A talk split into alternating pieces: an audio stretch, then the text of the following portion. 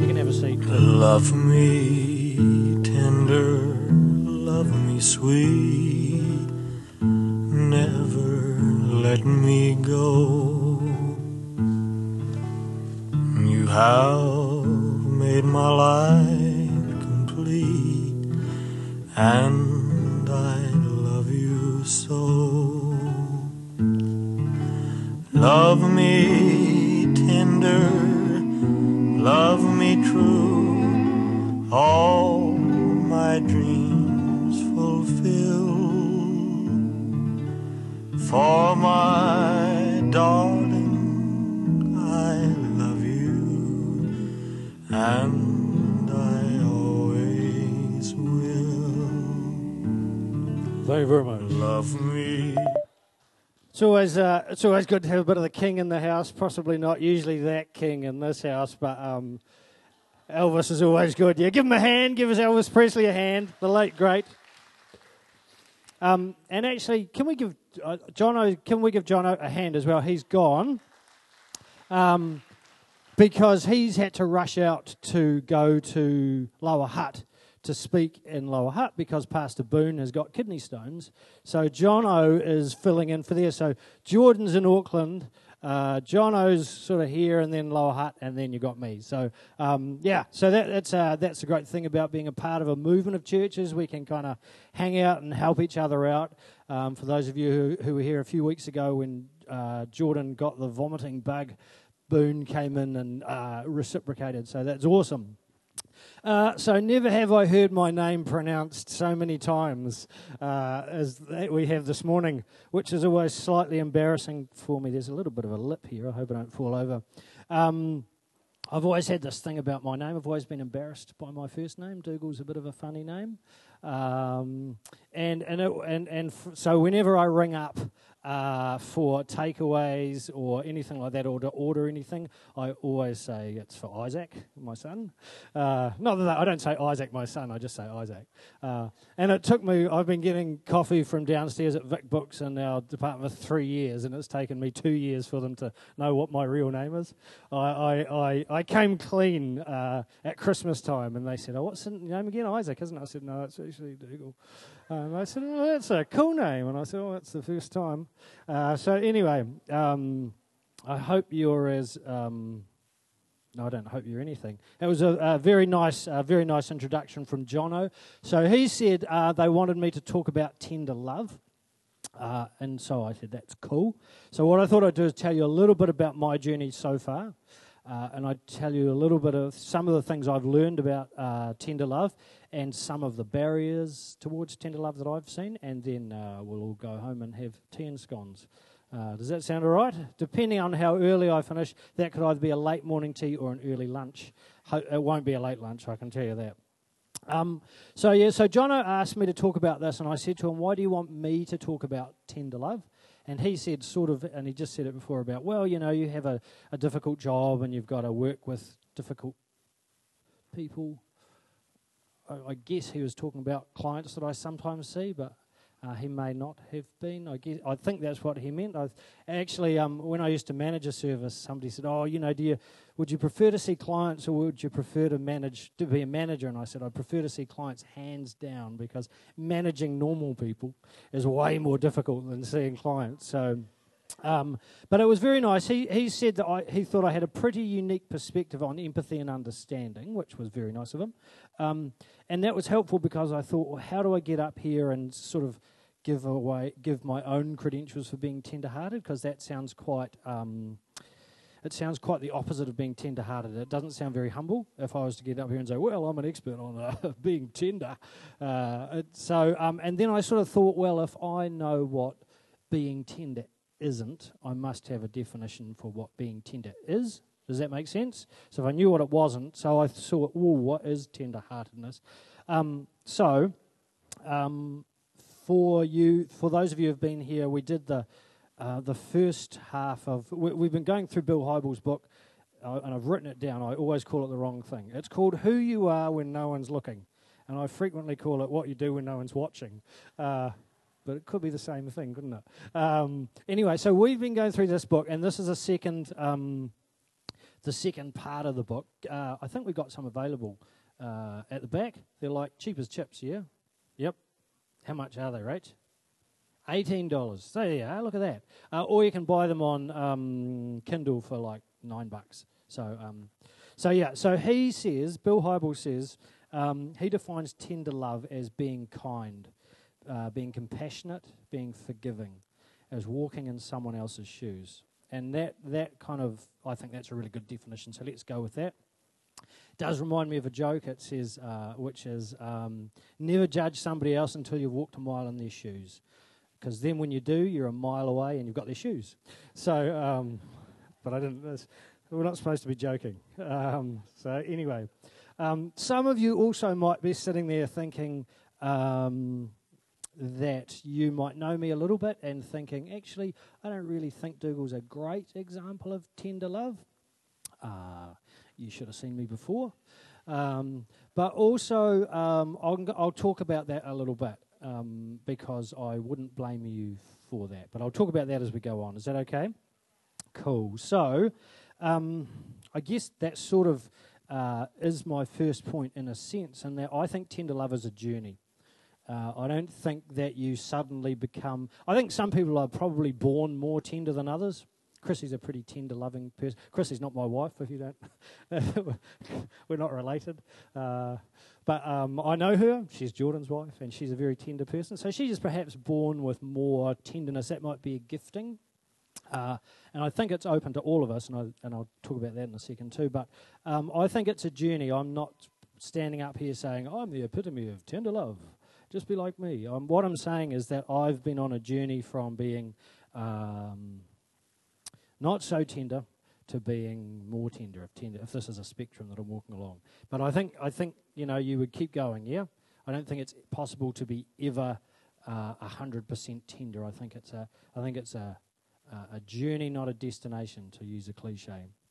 Um, I don't actually know if you'd want to be tender-hearted the entire time. There's some downsides to being tender-hearted. Rachel's nodding. All the all the hard-hearted people are nodding. Jordan's preaching about um, Jordan's preaching on uh, tough love next week, and it's a re- I think it's really really good because I think that it underlines that it's it's um, there's lots of facets to love, and it's not and I make the mistake, probably, particularly at work and in my work environment, sometimes of being too tender. And that's at the expense of being tough when I need to be. Um, so, but Jordan's going to talk about tough love next week. So, um, yeah, you may not want to be tender hearted the entire time. I don't think it's probably useful. Um, Jesus wasn't all the time, and he's a good sort of role model. He got angry at the um, people in the um, in the temple. He sort of ripped up stuff and threw things over, and I don't. And so I think he was quite angry at that time. So he wasn't this. Uh, he wasn't always sort of floating around on a cloud, um, touching people and going, "Oh, bless you." Uh, you know, sometimes he was he was he was annoyed about things. Um, so uh, he got angry with the disciples as well when they were in the Garden of Gethsemane, was it? And at Easter, and they, he was going, oh, can't you even pray for like 10 minutes? I'm away doing stuff with God, and you are well, falling asleep. Uh, so, um, but it is, a, it is a journey. So wherever you are, I think you can always be more tender. Yeah, is that okay? And and as Jono mentioned, my job, at, well, at the moment I'm at Vic Uni and I'm training little psychologists to be big psychologists. Um, and we've done a fine job, haven't we, Emma? Where are they? I can't even see her. There she is, yeah. Uh, so, um, and part of that is I continue to see clients, which is really nice. Um, so, see them with, because that's sort of the, the, the reason I went into the job. Um, and I've met problems. So I've been working in that area for oh, a long time, almost 20 years. Uh, and over that time, I've met lots and lots and lots of people, probably hundreds hundreds of people that I've worked with, I imagine. It'll definitely be hundreds. I don't think it's in the thousands, but it's definitely hundreds. And pretty much all the people I have seen uh, have got some sort of hurt, some sort of uh, heartbreak, if you like, some sort of uh, something that's not going well in their lives um, and that they want to do differently. Uh, and I think that's really cool. Um, but not everybody. You'd think wouldn't you, that I just sit there and people would come and say, oh, I'm really depressed and I don't want to be depressed anymore. and you go, oh, that's great. But not everybody actually comes to it like that. Some people come to you uh, and they're clearly hurting, but they don't necessarily want your help, uh, eh, or they might be angry uh, at me, or they might be angry at somebody else. Um, they might feel too ashamed to talk. Um, and so it's, it's um, and sometimes I offer them really good advice and they don't follow it which is like, what? what are you doing? Um, so there's this, there, there, develops this tension, and you come across it pretty early in your training. This tension between, uh, and you, you, go come into the job being quite naive, going, I just want to help people, and be, the world will be a great place. Uh, and so this tension between wanting to help people and people who you think should want help don't always need it or want it in the in the way that you expect it. Um, and and that's hard, right? Um, and it could lead to a couple of options. It could lead to you hardening your heart. Oh, you see, they're just not motivated. They're just lazy. Uh, they want to be like that. Uh, they don't really want to change. Uh, and if you've worked in the area even for a little bit of time, uh, like Emma or like Joe, you would have heard that a lot. They don't want to change. Um, and I think that's a choice because I think early on in my career I did that. Oh, well, you see, they haven't done what I told them to do. Therefore, they don't want to be, uh, they don't want to be like that. There, there's something in it for them to keep going like that. Um, and I, I, definitely have been like that. But the, mo- the more I've worked, the more I've realised I don't want to be like that. That to me, that's a really hard, calcified heart. Um, and um, and I've and it, it's not a satisfying way for me to be, and I don't think it's the way that God wants us to be. Um, and that's where I've had to start developing tenderness. So I, I, went into the job with a whole lot of good intentions, and then came up with these roadblocks. And and either I could develop hard-heartedness or I could develop tenderness. So I've had to work at developing tenderness. Um, I've had to work at developing kindness. Uh, I've had to work at developing compassion and I've had to work at developing empathy for other people. And they don't necessarily come easily and they take some quite hard uh, work. I think most people's, many people's default setting is uh, to not be compassionate. Uh, I th- and I think that's really easy to be. Uh, and, I'll talk, and I'm going to talk about that in a wee second. Um, because I think tender-heartedness is a choice. And know, some of you will be sitting there thinking, "Oh, well, that's not my gifting." You see, I'm I'm I'm into tough love me, or I'm into some other sort, or it's you know I'm really into practical support, not loving people. And I would say, rubbish, uh, which isn't a very tender-hearted thing to say, is it? When you think about it. Uh, and I'll tell you why I say that. Um, bec- to, firstly, my own experience. When I was when I started at uni, I was a, quite a different person. Um, I weighed slightly less, had less facial hair. Uh, didn't have my wonderful wife, but I met her there, so and I didn't have two kids, so that was a long time ago. Um, and I, I was just me, uh, and I remember one of my lecturers once describing me. I don't think to my face, but to somebody else as being supercilious. And I thought, oh, that sounds pretty cool. I wonder what that is, but it sounds good, right? It's super. So that mean, must mean it's pretty good. So I went away and looked that up in the dictionary, I thought, oh, I wonder what that means. And it means looking, looking or acting as if you believe you are better than somebody else. I went, oh, that's not very super at all. Um, and, and if I'm honest, I didn't feel like I was um, better than anybody else. Um, but clearly there was something about the way I was that led other people to think that I th- thought that, if, if that makes sense. Um, so I made it, and that sort of stuck with me a little bit, and I, I made a conscious decision to change that, to think, do you know what? Well, clearly, what's inside of me is not coming out very clearly because if that's the impression people have, then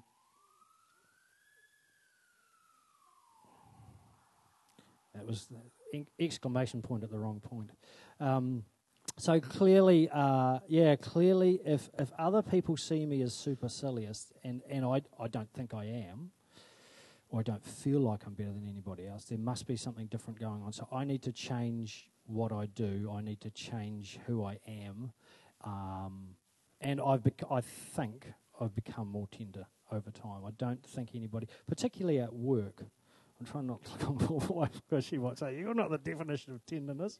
Um, but, um, but yeah, yeah. So I think I've become more tender over time. And that's certainly the feedback I've had from people, particularly at work. The other thing I would say that how do I know that you can develop tenderheartedness? Um, Maddie, Maddie's in the wings, mysteriously moving the projector. Have you got the Galatians um, scripture, Maddie? I can't even see her, so I don't know if she's got it or not. Bam! Shoo! Is that? Have you got that Galatians one five twenty two?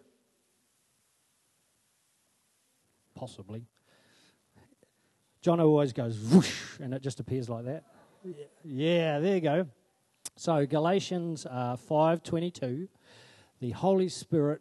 Th- so this is about the fruits of the Holy Spirit. And if you've been to church like at least three times, you've probably, especially sort of a, I don't know what we call. What do we call this sort of church? Pentecostal. If you've been to a Pentecostal church, you hear about this sort of stuff. The Holy Spirit, fruits of the Spirit, uh, love, joy, peace. No, I won't. I'll stop. I won't race through them. Love, joy, peace, patience, kindness, goodness, faithfulness. There's two more, isn't there? Gentleness and self-control. There is no law against these things, which is good. Um, and the message puts it slightly differently. It says, "But what happens when we live God's way?" He brings gifts into our lives, much the same way that fruit appears in an orchard. Things like affection for others, exuberance about life, serenity. We develop a willingness to stick with things, a sense of compassion in the heart, and a conviction that basic holiness permeates things and people.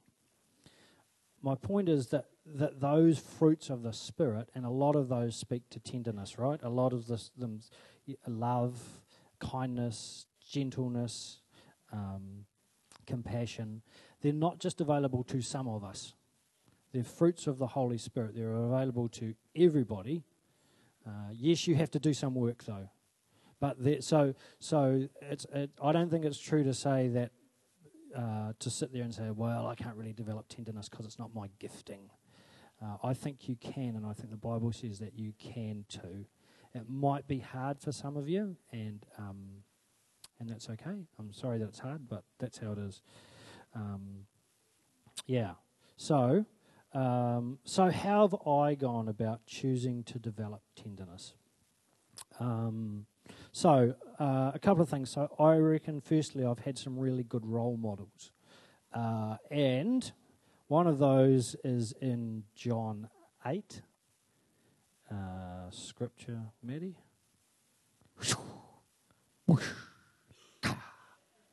Boom. No, I'm trying to find the right word to get it up. Pow. Now, or, yeah, was, that was a pow. So I'll remember that. So, John 8. Ooh. Uh, yep, hold it there, Maddie. The scribes and the Pharisees brought a woman who had been caught in adultery, and making her stand before all of them, they said to him, Teacher, this woman was caught in the very act of committing adultery. The law of Moses says to stone her. What do you say? They were trying to trap him into saying something that they could, uh, they could use against him. But Jesus stooped down and wrote in the dust with his finger. I always wonder what he was writing. They don't actually, I don't actually think it says what he was writing. Could have been doodling. um, they kept demanding an answer, so he stood up again and said, All right, but let the one who has never sinned throw the first stone. Then he stooped down again and wrote in the dust again curious to know what he was writing. Uh, when the accused, accusers heard this, they slipped away one by one, beginning with the oldest, until only Jesus was left in the middle of the crowd with the woman. Then Jesus stood up again and said to the woman, Where are your accusers? Didn't even one of them condemn you?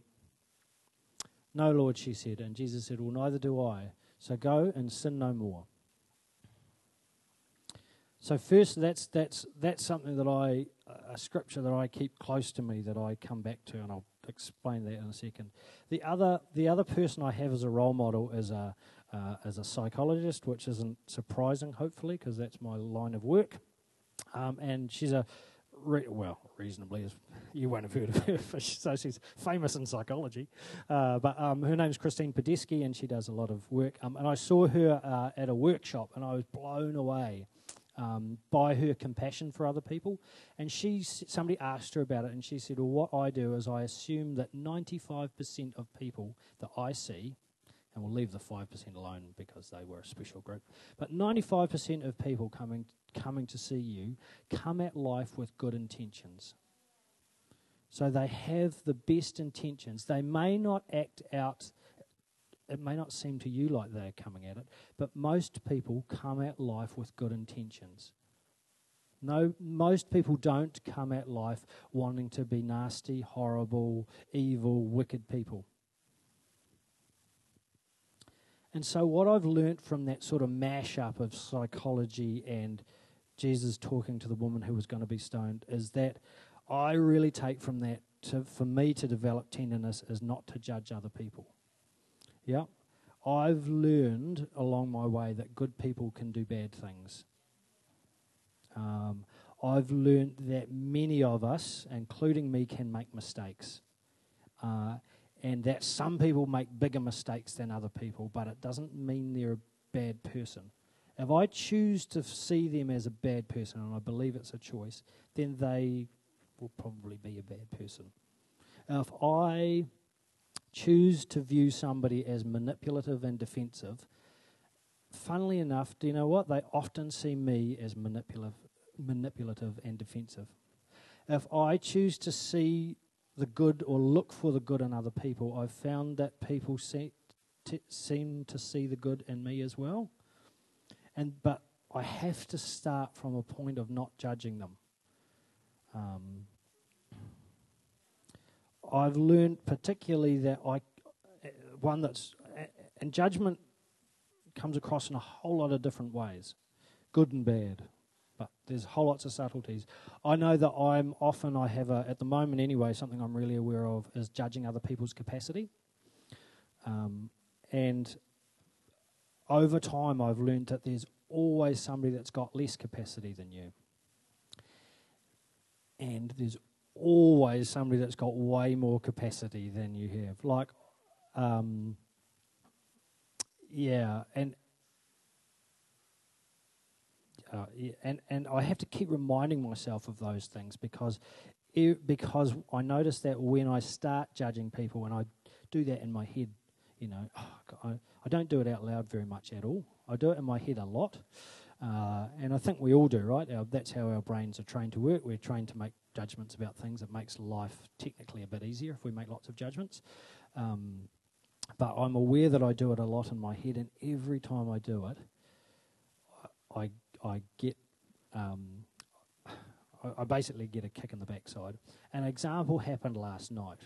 So we had gone out. Uh, Rachel and I had gone out to some friends' place, and we hadn't seen them for a while, and we were talking away. And I said to one of our friends, I said, "Oh, did you see that Facebook post from a certain person who is a joint friend?" The Facebook post had basically said, "Look, I've been really busy, and I was supposed to go to this big conference in Australia and speak, but I was just really tired, and so I and I got to the airport, and I basically put on a sob story at the airport and said I can't go, and they gave me a refund on my flights, and you know, and I had lots of judgments about that, uh, about her capacity." And I say, yeah, God, that's a bit stink, eh? You know, it's sort of last minute. And um, imagine if you were the conference organisers and this person pulls out because they're a bit tired. Well, I've been a bit tired and, you know, I haven't pulled out of stuff. And then somebody else said, yeah, um, she's got multiple sclerosis, so that when she gets really tired and stressed, her disease comes on more strongly. And I was going, I, died a little bit inside. I was going, oh, I almost, I could physically feel myself cringing when I do it, and it just was another reminder. Shut up, because every time I do it, every time I do it, I, I'm reminded of, oh, actually, you, I've just made a judgment about you. And sure, there might be somebody that can't right at this moment do as much as I'm doing, but I guarantee there's somebody that can do more, and I guarantee there's somebody who've got some very good reasons why they can't. So I try. So in terms of tenderness, if, if this is what we're talking about, one of my go-to sort of touchstones for keeping tender is don't judge somebody else. Second thing I've sort of learned from my mashup of Jesus and psychology, Jesusology, yeah, that might be it, um, is that when you get to know somebody and get to know them really, really well, I don't just mean doing 180 for 180, because uh, that's not really getting to know you. Uh, it's hard not to feel tender love for them. So, in I, I think one of the one of um, the abilities that Jesus has that comes through a lot in, lots of stories in the Bible is about his his ability to see into people. You know, like he knew that that woman who was charged um, was was accused of of um, adultery. He he knew her, um, and there was that, there's also that story about uh, the woman at the well. I think it is the Samaritan woman at the well, and he said something to her like, "Oh." you know, where's your husband? And she said, oh, I don't have one. And he said, no, you're right. You've got about four or something in a row. He's, he had the supernatural ability to know people. Uh, now, I don't have that. So I have to take time uh, to get to know people. But, um, and I've met with many, many, many hundreds of Oh, I'm exaggerating now. I've met with 7,000 people in my life. No, uh, I've met with lots and probably hundreds of people, as I've said before, in my career. And what continues to surprise me is that when you get to know somebody and really, really get to know them, that we, I think we have a real privilege in my profession of doing that. We get to sit with somebody for, you know, at least, if you go to see a doctor, most of you probably haven't been to a psychologist. I encourage you to go. They're great people, most of them. Um, but um, you know, you're probably used to going to see a doctor. So you go and see a doctor and you say, "How's it going?" And uh, I've got this sore leg, and he has a look at it and looks up your file and goes, "Well, that's probably because you're running on it and you've strained it." So there you go. Have a prescription and off you go. Then that's like ten minutes. You have a ten minute block for seeing a GP. You can get an extra appointment. You can get twenty or fifteen minutes if things are really bad. So in my job, the, our, our, our sort of default setting is seeing somebody for an hour. Uh, and so, and we usually take maybe two or three maybe sessions to, so that's three hours to sit down with somebody and get to know them and talk to them and, uh, and, and, sort of really figure out what's going on w- with them. So obviously, in that time, you get to know somebody pretty intimately. They tell you stuff that they possibly haven't told anybody uh, before. And I, every time I do that, and it continues to surprise me, is that not far below the surface, most people I've met have some level of shame, some level of guilt, some level of sadness, uh, some level of things not going as well for them in their life as they would like to go. Um, and for me, and I've met some people who've done terrible things.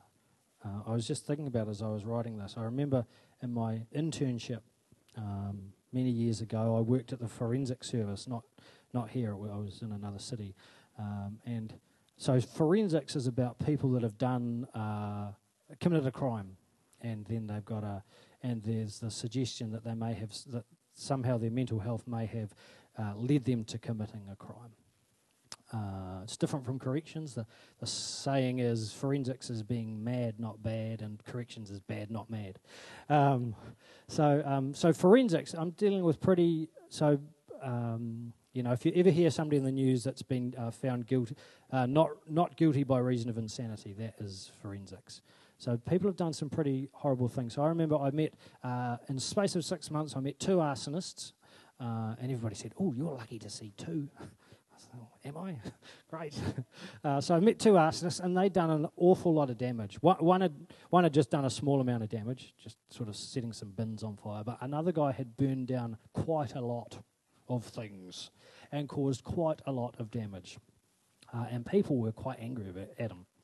Uh, and uh, I met some pedophiles as well, people that are sexually attracted to children, uh, and that had been arrested for doing that. Uh, I have met, uh, even on the lower level of things, people that have uh, committed fraud, um, committed adultery. I've met people that have sold drugs. Um, and those are things that are easy to judge. Come back to judgment a bit, doesn't it? Judge from a distance, or they're evil, they're bad. But when you really get to know people, when they tell you their innermost thoughts and feeling, I find it almost impossible not to feel some tenderness for them. I don't agree with what they've done. I went to church and they said it was all right to burn things. No, they didn't. But that's not what I'm saying, right? I'm saying that, oh, I guess it relates back to the judgment point a bit too, is that I know that good people, or normal people perhaps, do bad things. And I put myself in that category.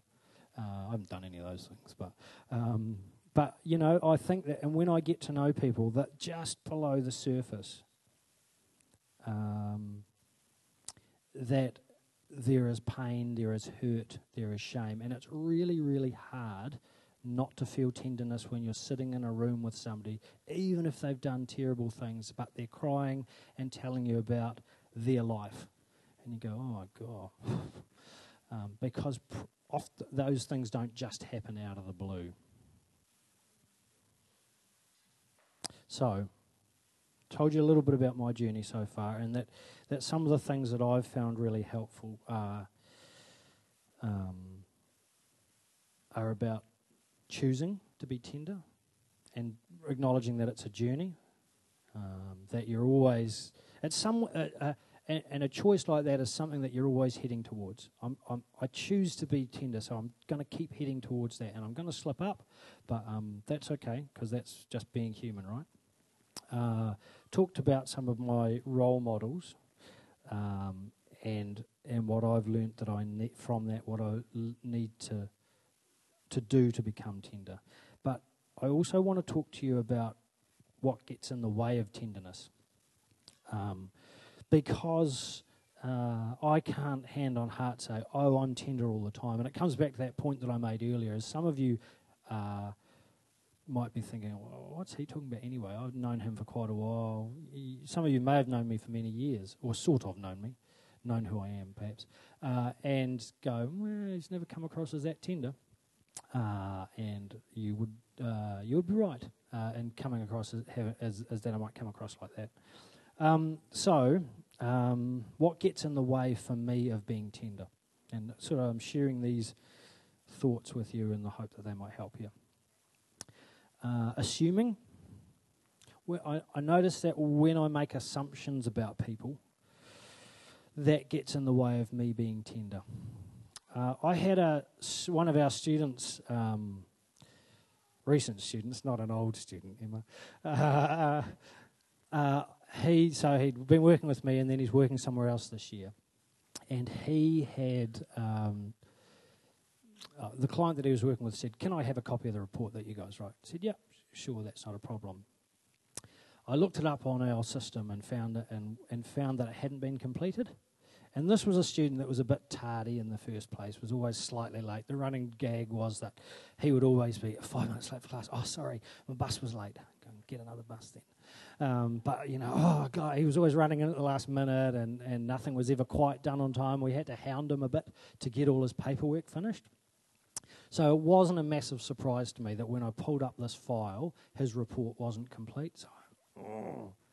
so I I typed an email and then deleted that, and typed another one and um, put that in the trash. I won't, won't send that. Are you allowed to, is it professional to swear? Possibly not. Uh, so. Um, so eventually I sent off a, a nicer one saying, hey, student X, um, just had a request for this report, but I noticed that it's not finished. You really need to finish it ASAP. I need to send it out by Thursday, and this was Monday. And I was fuming, I was a bit angry inside. Lost my tenderness for him. He's a nice guy, but. um, oh, he says. Um, so he emails me back and he says, Oh, no, I'm pretty sure that I finished that. Can I just have a look around because I don't I'm not sure what's happened to it, but I'm pretty sure that I did finish it. And about 10 minutes later, he'd got into the same system and found it slightly different place. Um, and I went, oh, because I had made the assumption that he had not done something. And I'd looked around a little bit, but I'd immediately assumed that he was then lazy and, and, a bit useless. And as I did that, my tenderness sort of evaporated. Um, so I had to limp back and say, yeah, my mistake. Sorry, there it is. Thank you very much. I'll send that out now.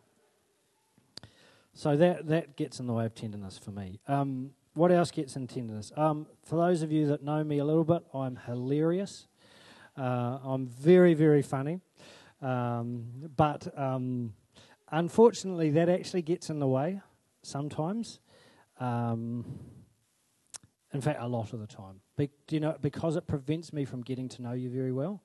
Uh, so, uh, my history of that sit down, take take some notes, and we'll go into my own sort of session. Um, so my own history of developing that was um, we went. I went to a pretty uh, tough school, uh, lower decile school in. Um, I'm not looking at my wife because she had. A, they had a nickname for our school, which wasn't very uh, complimentary. Uh, it was related to um, us uh, having a high teen pregnancy rate and questions about yeah. Uh, so anyway, we went to this pretty pretty uh, tough school, uh, tough in terms of hard, school of hard knocks, and I uh, I was not the uh, man of physical prowess that you see before you today. Uh, it may may surprise some of you to know, and I was pretty good at school in a school where being pretty good at school wasn't actually particularly valued. Um, but I could sort of make people laugh. And so that was a useful skill for me to develop uh, so that I didn't get pounded, basically. Um, so if I could make people laugh, they could stop. And I'd say something funny and they'd go, oh, yeah, and put me down. Um, so, um, so that was good. Uh, you can win friends and influence people, and it can get you a long way. But where it can't get you is, is it, as it can, for me anyway, it acts as a barrier to me getting to know you. So I often will be jokey and smiley and friendly, like at church, and pretty much have a surface level conversation with you. Um, and sometimes that's appropriate, right? I'm not going to sit down with you and at the end of church for and say, "So how's it really going? What do you really?" One of those terrible psychologist questions. But what do you feel? I feel like smacking you in the face. Mm, mm. um, so. Um, yeah, so my sense of humour can get in the way uh, and lead me not to get to know you very well. And and and I, for me, that's a point is that if you can't get to know somebody very well, go you know goes back to what I was talking about earlier. It's really hard to develop tenderness uh, because I don't know you, and equally, you probably don't me don't know me. Um, what else? Um, tiredness and being rushed that robs me of tenderness time and time again. Um, and I thought about that, and I know that I'm at my least tender when I'm tired. And I know that probably I'm at my most tired when I'm at home, so I'm probably least tender at home. Sorry. Um, but um, because being tender actually takes time and effort, unless you're r- born really, really on the tender end of the spectrum, way over here, where it just comes naturally. It doesn't come necessarily very naturally to me. What comes naturally first is judgments and negative thoughts about people, not tenderness. So for me, trying to be tender and and not judge somebody is quite an effortful process, and it takes me a lot of energy. So when I'm tired or where I'm busy, I lose that ability. Um, so that's something that, um, interestingly too, I think it opens me up to some sort of spiritual attack as well. Earlier in the week, I was uh, in my head. Uh, it was a tiny. I can't actually even remember what it was now. On Thursday, Wednesday or Thursday night, I was steaming about something, and I, I said, "No, well, I'm leaving church." Uh, in my in my head, in my head, you can say all sorts of things to you in your head. Um, uh, so and and um, and, and and I was not feeling tender at all. And I just had a little bit of an epiphany that went, ah, isn't that funny? I'm supposed to be talking about tender love on Sunday, and here I am being completely robbed of it. And often people talk about that. Oh, I've heard people talk about that before about you step out in faith in something, and then you get smacked back right in the area that you're stepping out. So I sort of actually took that as a vote of confidence, really. So. Um, so just a couple of other things, and maybe we can get the band up uh, now. Um, what else robs me of being tender? Um, being a bit socially anxious. Hands up if you really like meeting new people. Cool. So that's about seven or eight. Well done. So that's probably about which I think is roughly about right. I, I remember seeing a young person who had really bad social anxiety, and she said, "Oh, nobody like that. Nobody feels like this at all." And I said, "Let's do a quick poll." So we went around the staff, and of about 20 staff, everybody said, Oh, no, I hate it. It'd be like my worst nightmare having to. I think the scenario was what happens if you had to share a car ride to Auckland with somebody you didn't know? And everybody went, Oh, God, that'd be terrible. I have to, oh, I'd feign going to sleep so that I wouldn't have to talk. Apart from two people out of the 20 who said, That would be an awesome opportunity to meet new people. Shut up. Um, so, most people, if you're, if you're naturally outgoing and gregarious, God bless you. Um, and we could probably learn from you. Most people, and myself included, don't. It's not easy, and you get a bit socially anxious, and you think, "Oh God." You can use humour; that always works, except it prevents you getting to know people. Um, so, social anxiety can stop you getting to know people, which then stops you being tender, and keeps you in your own little shell. Two more things that I can think of: expectations which to me is probably closely related to judgment. Who are the people I expect most of in my life? They're the people that are closest to me, like my family. I expect them to be exactly like me. And they aren't, and I'm probably least tender with them. It's because I expect, and I have to stop sometimes go, I don't expect anything of them. And then if I stop and think about it, I think, oh, I probably actually do. I expected that they would have read my mind and done the dishes read my mind and bought me breakfast in bed. What's going on? so, expectations. And the last thing that I can think of that robs me of tenderness is getting sucked back into old habits. Um, I feel it. I almost physically feel it sometimes. When so, Rachel and I, for those of you that don't know, originally came from Dunedin, but we haven't lived there for a long time, 15 years maybe. But I feel myself, and some of you guys might have had this experience too, when I go back there, being sucked into old ways. I become almost a different person to the point where people, that old friends of mine in Dunedin, I think have a completely different view of people that are now my friends. Have you ever had that experience? Many of you might have. You go back home for like Christmas or a family thing, and you slip back into being like the little brother again, or um, or um, your mother's always your mother, so she's always going to tell you off, even though I'm 44 years old. What are you driving like that for? So, uh, and I slipped back into be into the old habit of being a, a kid. There was a, a family therapist called Jay Haley, I think, who um, who who uh, was radical in the 1960s and decided that one Christmas when he was going to go home, he was just going to speak directly into all those um, old habits that people did. So when somebody sort of rolled their eyes behind somebody's back, which is what they always did, and nobody ever commented on it, he decided to call it out and say, Why did you roll your eyes like that at mum? And it must have been the Christmas from hell. Because sometimes you just have to go back into old habits. But I know that I can get sucked back into old habits, yeah? That, that I slip back, some particular friends of mine drag me back into the old way of being me, the old less tender way.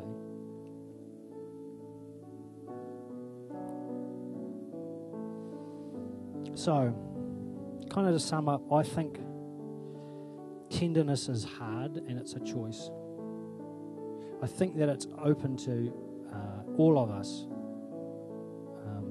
and I think you have, if you want it, you have to work for it. And I believe that we all should be more tender. Even if you're like Chrissy and sort of pretty high on the tenderness stakes already, well, that's going to go badly. You could be more tender, couldn't you? Oh dear, no, no, no, stop there. Uh, I can be, I know I can be more tender. I know it's something that I have to.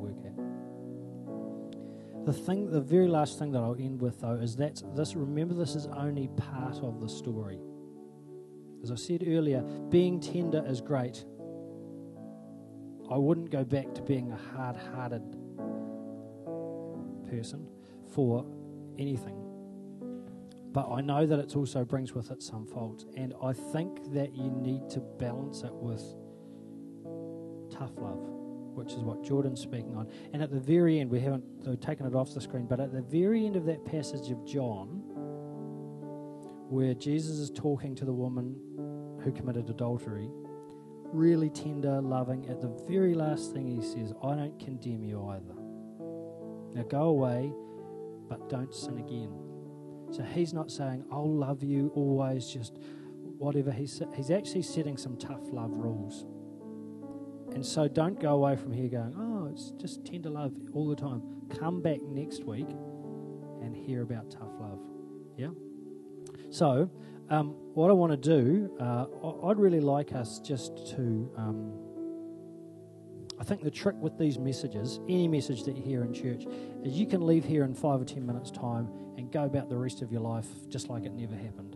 The trick is how do you take what you hear on a Sunday and come along to Sunday evening? That'll help, that'll cement it. We've got a panel tonight, uh, so we can talk more about it.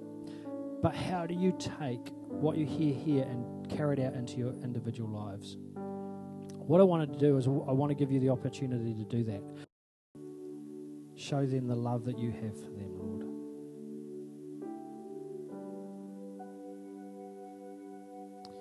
And now I want you to turn your mind to your family and friends, those people that are really dear to you. And we're going to pray for them. So, Lord, we pray for the collective family and friends that we have here. We pray for those that are close to us. We pray for our children if we have them. We pray for our parents. We pray for our close friends. We thank you that they're in our lives. We ask you to bless them abundantly.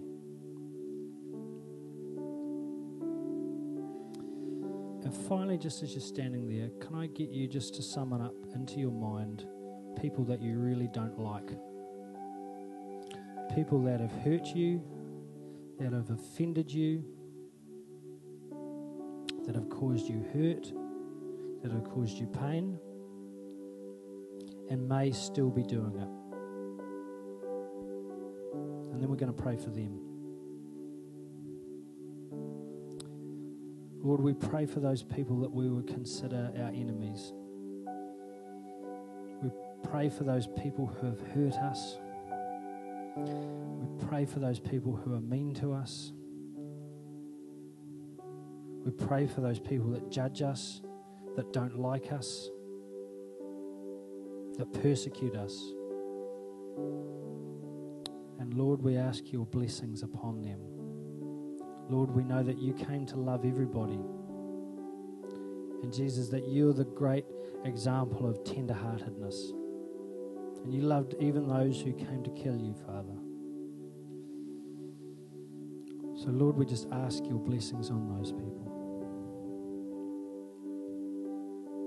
And just as people have got their eyes closed and their heads bowed, at Quippers, we always like to give people the opportunity to make a response. So if you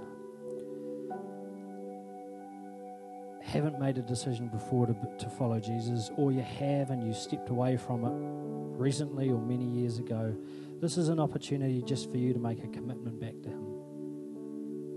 And I know a friend of mine once who came once said, "Oh, that's a pretty pretty big thing to do." Yeah, it is a pretty big thing to do. All I'd get you to do is, if that's you, is if you're saying, "Man, I really want to make this commitment to Jesus," is is all I'm going to ask you to do is put up your hand. We're not going to single you out. We're not going to ask you to come to the front. Um, but it's just a physical way that you can acknowledge that because you need, if you need to, you need to actually do something. You need to take a step, do some active behavior. So if that's you, just put up your hand and we just we pray for you as a church. We'll pray all together so we're not singling you out. I haven't seen any hands, but that's cool. We don't want to ever let a Sunday go past without that, that opportunity. So, um, so let's pray anyway. I'll lead, uh, uh, and then uh, I think we're going to finish with a song of praise because it's always good to go out praising. So, Lord, we thank you so much for your tenderness. We thank you for your tender love of us. We thank you that no matter how much we fail to live up to your standards, that you keep loving us, that you don't throw us out, that you don't make judgments about us, that you don't cut us off from your love, that your love is never ending and always available. And we thank you so much for that. We thank you that we can be loved by you and that we are loved by you. Lord, we just pray that we would be able to, to pour that love out towards others. We pray, Lord, that our hearts would become tender, that we'd get over our judgmentalness, that we'd take time to stop and get to know people. And through that, we'd come to know and to love people just like you knew, know and love us. We pray this in Jesus' name. Amen. Amen. Very cool. All right. Well, I hope that was good. And uh, stick around for morning tea. We'd love to have you for morning tea.